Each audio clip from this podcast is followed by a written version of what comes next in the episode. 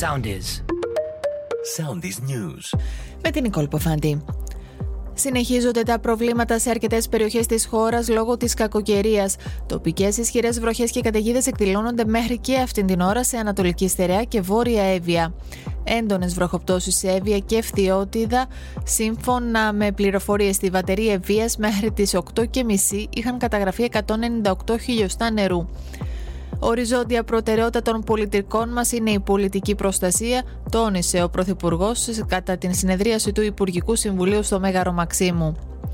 Στις Ροβιές και στο Μετόχι έχουν πλημμυρίσει σπίτια. Στο Μαντού διήχησε το 112 με τον Δήμαρχο να προειδοποιεί για κινδύνους. Προβλήματα εντοπίζονται και στο οδικό δίκτυο.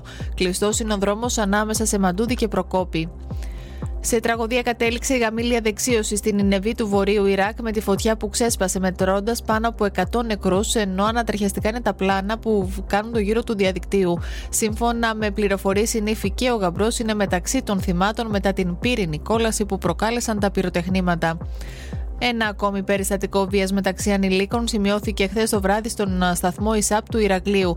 Δύο ανήλικοι 13 και 14 ετών φέρεται να προσέγγισαν εντός του σειρμού τρεις ανήλικους ηλικίας 15 ετών και αφού τους χτύψαν προσπάθησαν να τους ληστέψουν.